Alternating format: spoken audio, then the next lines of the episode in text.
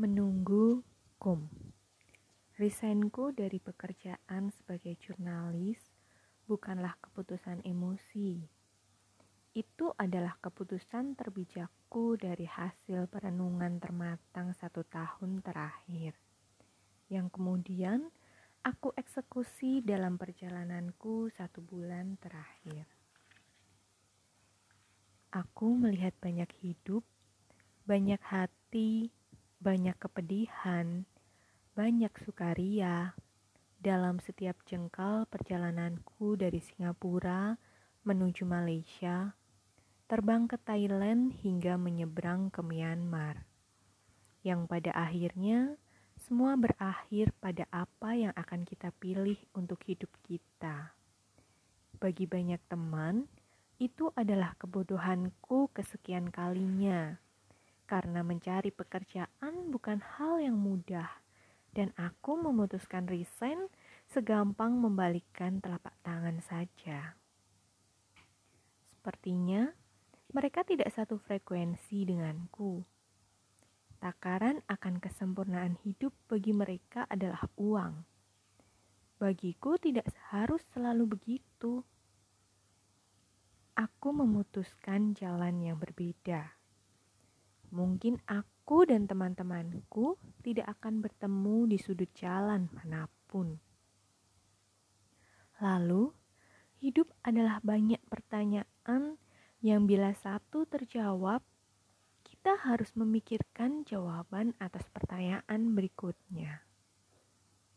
Lalu, sampai kapan kamu akan berlari? Aku capek melihat lompatan-lompatan yang kamu lakukan bisik temanku. Kalau begitu, beristirahatlah untuk melihatku. Jawabku. Aku muda, aku merayakan hidup, dan dengan atau tanpa temanku. Sejak perjalanan itu, aku sudah memutuskan. Aku akan merayakan hidupku dengan caraku Hidupku terlalu berharga untuk dihabiskan di balik meja kantor yang akan membuatku terkena wasir karena harus duduk di kursi lebih dari 10 jam sehari. Aku akan mencari ceritaku sendiri di luasnya dunia. Aku akan menikmati setiap kejutannya. Kalaupun aku tua nanti, tidak bisa memberikan warisan harta kepada anak cucu, Setidaknya aku punya segudang cerita buat mereka. Segudang penuh. Akan tetapi, susah menemukan orang yang percaya bahwa aku sedang merayakan hidup. Kom, gadis dalam satu penggal perjalananku di Thailand, adalah salah seorang yang tidak mempercayainya. Kamu lari dari apa? Tidak, aku tidak lari dari apa pun. Lari dari cinta. Tidak, aku sedang liburan. Itu saja. Kum menatapku lekat, menggeser duduknya mendekat. Beberapa kali tangannya masih menebar jagung ke arah merpati yang berkerumun di depan kami di kawasan Tape Gate. Dia meraih tanganku dan menepuk punggung telapak kananku. Aku tidak tahu kamu lari dari apa atau mencari apa. Melarikan diri itu melelahkan. Tetapi kadang sekali atau dua kali kita harus melakukannya juga. Semoga kamu menemukan jawabanmu. Sabesata Bavantu Sukitata. Semua makhluk berbahagia doanya. Aku tersenyum mendengarnya. Aku sedang menikmati hidup dan duniaku. Banyak cerita di sana dan mungkin kamu adalah satu bab di dalamnya, Kom. Sekumpulan merpati serentak terbang menjauh seperti terkena hentakan sementara sekerumpulan ikan di dalam kanal berkecipak. Chiang Mai International Airport tidaklah mewah untuk ukuran bandara internasional yang menampung lebih dari 2 juta penumpang setiap tahunnya. Namun, bersih dan entah mengapa, aku merasa kedatangan kali kedua ini seperti tengah pulang. Penerbanganku cukup nyaman dan tidak melelahkan. Dari Kuala Lumpur pukul 07.00 dan sekarang tiba di Chiang Mai pukul 08.40. Chiang Mai menyambutku dengan rasa berbeda dibanding Bangkok kota yang kadang membuat kesal. Aroma apak dan kecutnya keringat yang melekat di kausku kerap membuatku tidak nyaman. Padahal baru saja ganti kaos. Kelembapan yang tinggi menjadi salah satu hal yang tidak aku suka dari Bangkok. Dan here I come di Chiang Mai dengan kaos bau harum sabun cuci yang membuatku semangat menyambut kota ini. Aku seperti pulang, harum rumah di sana. Anda harus mengisi kolom alamat di Chiang Mai. Petugas imigrasi itu menyerahkan kembali kartu kedatanganku dengan bahasa Inggris yang diucapkan lambat dan lirih. Bodohnya aku lupa mengisinya. Langsung aku beringsut mundur. Ku tengok antrian di belakangku, tidak ada orang. Ku aduk-aduk backpackku. Sisi kanan, kiri, saku depan, saku dalam. Aku tidak menemukan catatan itu. Eh, aduh, saya kehilangan alamat tempat saya akan tinggal. Kataku kecut. Sial, di mana catatan alamat Paul itu kuselipkan? Kuputar otakku yang sering kali semakin lambat saja daya kerjanya. Kujelaskan ke petugas imigrasi itu, aku akan menginap di rumah teman. Laki-laki itu memandangku tanpa ekspresi. Satu detik, dua detik, tiga detik, empat detik, lima detik. Laki-laki itu tetap diam. Sesekali bola matanya beralih antara memandangku dan memandang pasporku yang dipegangnya. Aku tidak tahu harus bagaimana lagi. Aku pandangi laki-laki itu. Pandangan penuh harap. Hmm, and your friend? Name please? Paul, jawabku cepat. Jadi, namanya Paul dan dia orang asing yang tinggal di Chiang Mai, right? Kejarnya. Oh, bukan. Dia hmm, jadi begini. Aku mulai meracau. Maksud kamu, dia orang Thailand dan bernama Paul. Laki-laki itu terkekeh nyinyir menangkap jawabanku. Aku bodoh. Aku bahkan tidak tahu nama asli Paul karena sulitnya mengeja nama orang Thailand. Sakarawat, seperapat, tersayat, atau siapalah. Sumpah, aku lupa. Aku memanggilnya Paul Wong. Dan Aku bahkan tidak memikirkan ini akan menjadi masalah. Sudah menit ke-10 dan aku masih tertahan di pemeriksaan imigrasi. Bapak petugas imigrasi yang baik, tamparlah aku kuat-kuat kalau memang itu bisa membuat pasporku kau stempel dan aku segera melewati pemeriksaan ini. Batinku memelas. No, no, sir, sorry. Maksud saya, dia orang Cina.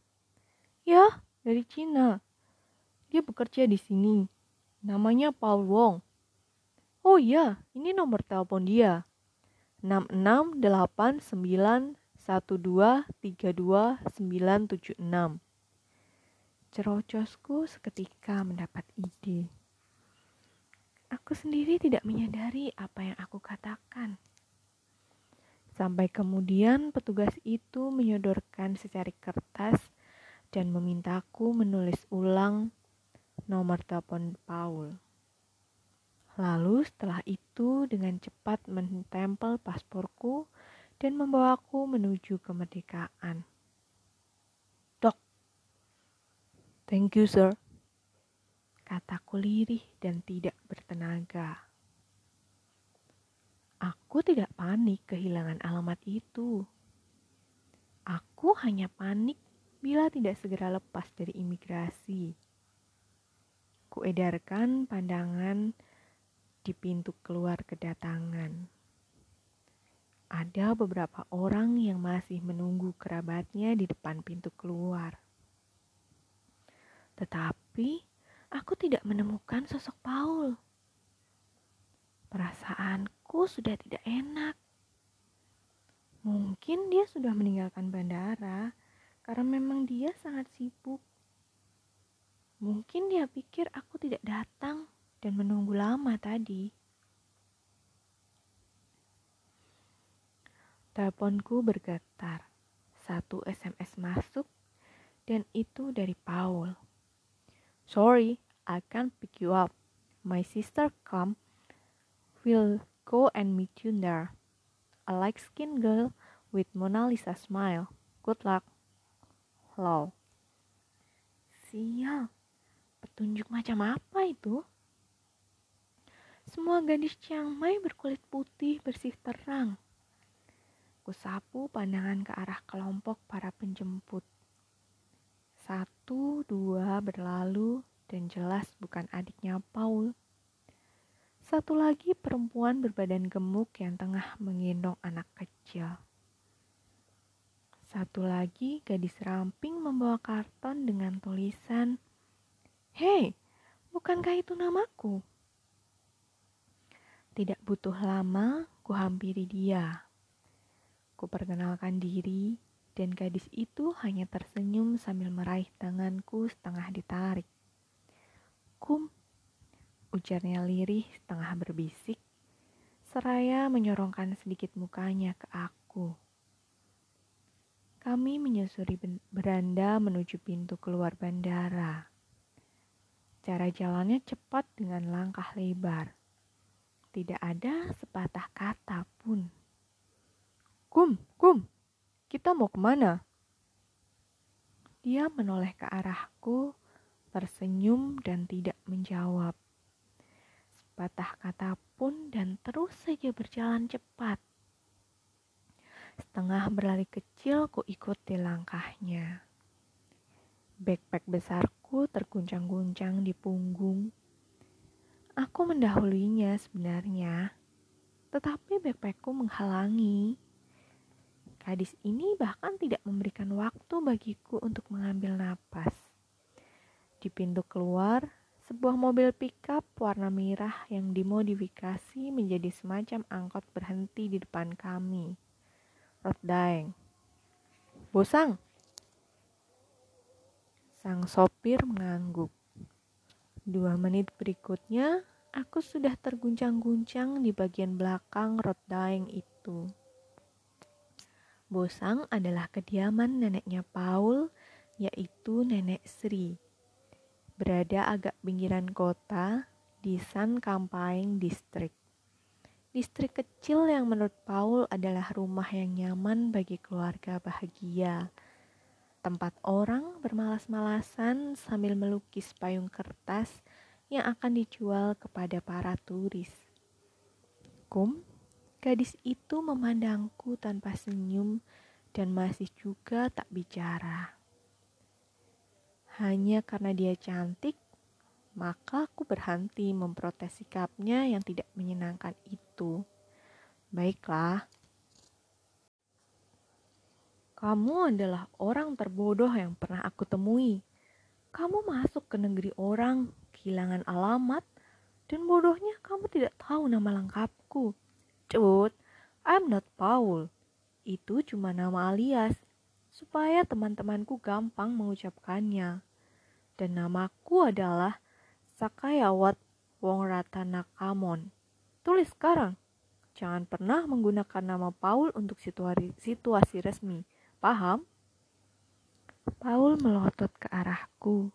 Aku cuma bisa nyengir. Sayangnya, aku ada pekerjaan mendadak dan tidak bisa menemanimu selama di Chiang Mai. Kita hanya bisa bertemu saat malam hari. Dan sayangnya juga, aku tidak percaya kamu bisa jalan-jalan di sini sendiri.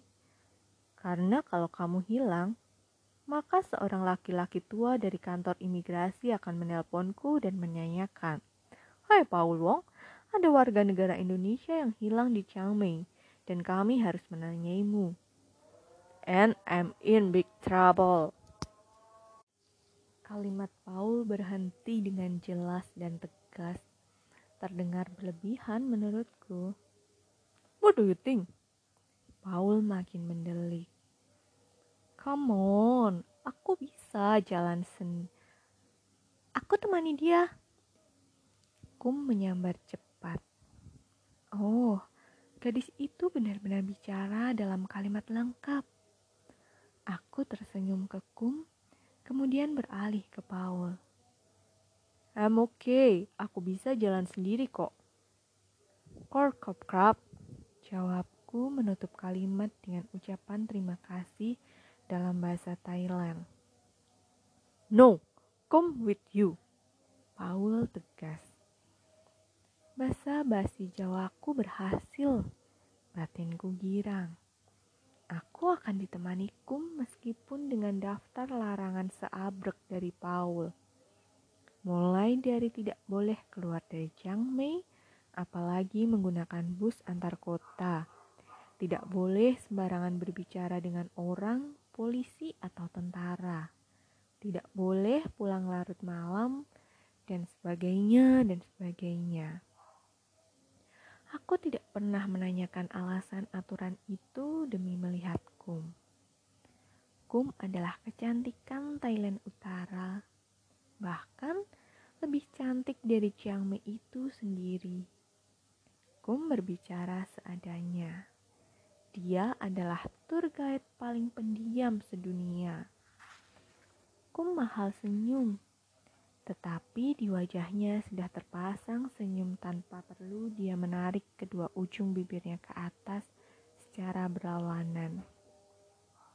Kum irit kata, tetapi sekali bertanya, dia menggunakan kalimat tanya yang membuatku tiba-tiba berubah menjadi laki-laki paling cerewet sedunia.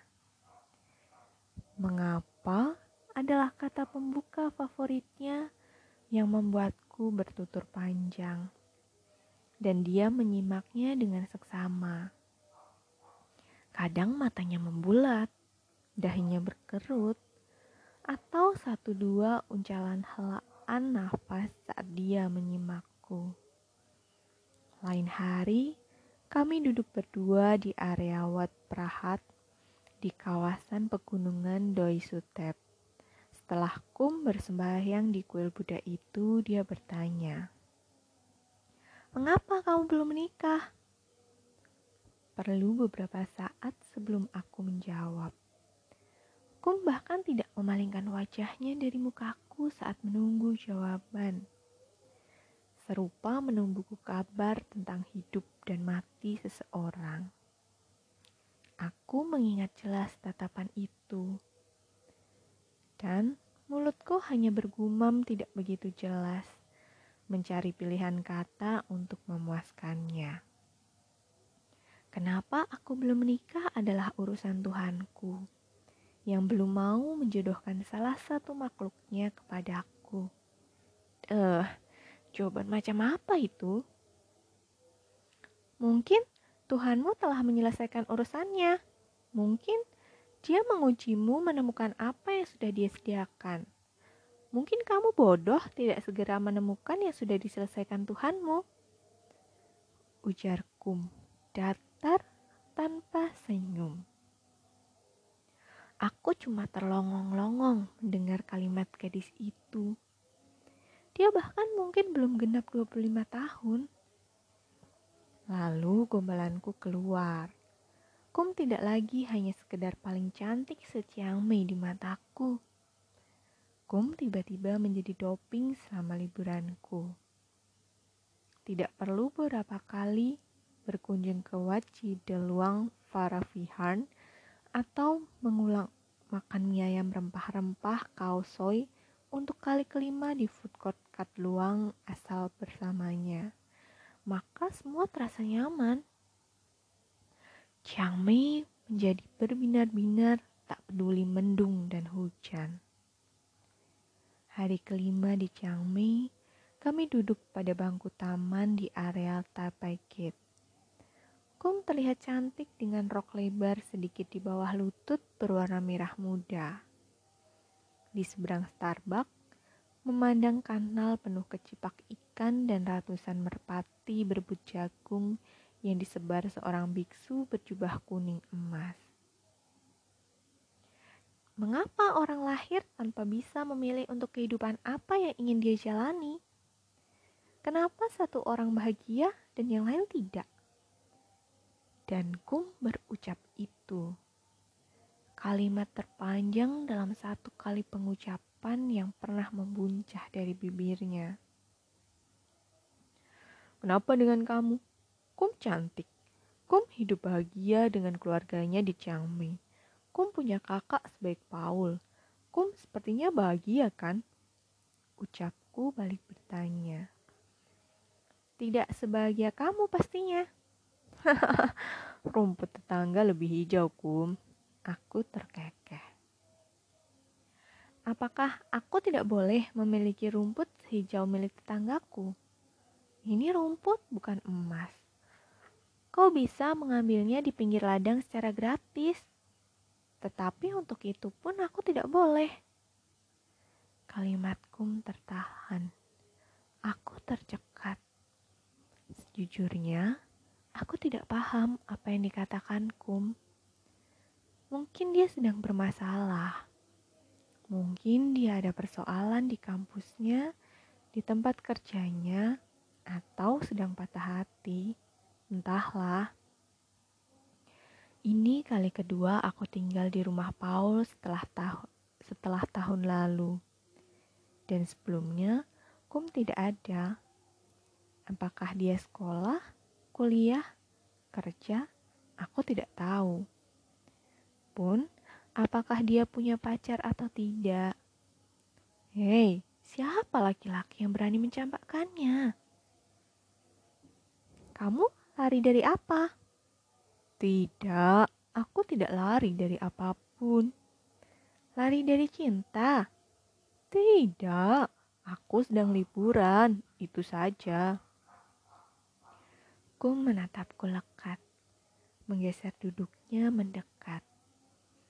Beberapa kali tangannya masih menebar jagung ke arah merpati yang berkerumun di depan kami di kawasan Tapai Gate. Dia meraih tanganku dan menepuk punggung telapak kananku. Aku tidak tahu kamu lari dari apa atau mencari apa. Melarikan diri itu melelahkan, tetapi kadang sekali atau dua kali kita harus melakukannya juga. Semoga kamu menemukan jawabanmu. Semoga semua makhluk berbahagia. Doanya, aku mencarimu karena kamu akan menjadi salah satu bab dalam perjalanan hidupku batinku.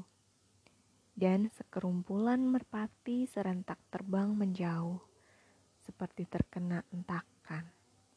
Sementara aku mati kutu, dejavu. Paul mengantarkanku ke Chiang Mai Railway Station, tempat aku bertolak menuju Bangkok dengan kereta api. Chiang Mai seperti rumah keduaku Keluarga Paul seperti keluarga jauhku. Aku selalu menantikan kehangatan dan kebaikan hati anggota keluarga Paul yang sangat tulus. Berpisah dengan mereka bukanlah hal yang mudah bagiku, meskipun ini bukan kali pertama. Kum tak tampak mengantarkanku ke stasiun, dan bahkan sudah menelusup rasa kehilangan di hatiku. Kata Paul, Kum harus bertemu bibinya di pinggiran kota pagi-pagi sekali. Lalu, kurutuki sifat pemalasku yang tidak pernah bisa bangun pagi. Dia menitipkan salam kepadaku lewat nenek Sri. Berdesir hangat, buliran darah menuju jantungku demi mendengar itu. Hanya beberapa detik, Lalu nenek Sri memelukku hangat, memandang lama, seperti menitipkan rasa aman di hati untuk perjalananku berikutnya. Bukannya tidak menghormati wanita tua berambut ikal dan baik itu, tetapi demi Tuhan, aku ingin pelukan, pandangan, dan rasa aman itu diberikan oleh Kum dan lihatlah sekarang, Kum sudah menarikku kuat-kuat ke dalamnya. Lupakan Bangkok, itu sudah tidak menarik lagi. Ketiadaan Kum sudah merusak moodku menikmati perjalanan ke Bangkok. Perjalanan itu melelahkan setelah beberapa hari di Chiang Mai kemudian menghabiskan hari-hari terakhir di Bangkok, pulang ke tanah air adalah pertanda masa berkabung selesai. Aku baik-baik saja dengan atau tanpa dia, seperti seharusnya. Aku berkabung untuk siapa? Bukankah liburan adalah perayaan? Aku berkabung untuk kum Sejak aku tidak bisa menemukannya mengantarkanku ke stasiun kereta api di Chiang Mai sebelum bergerak ke Bangkok. Selama di Bangkok, aku selalu membayangkan kembali kebersamaanku dengan Kum.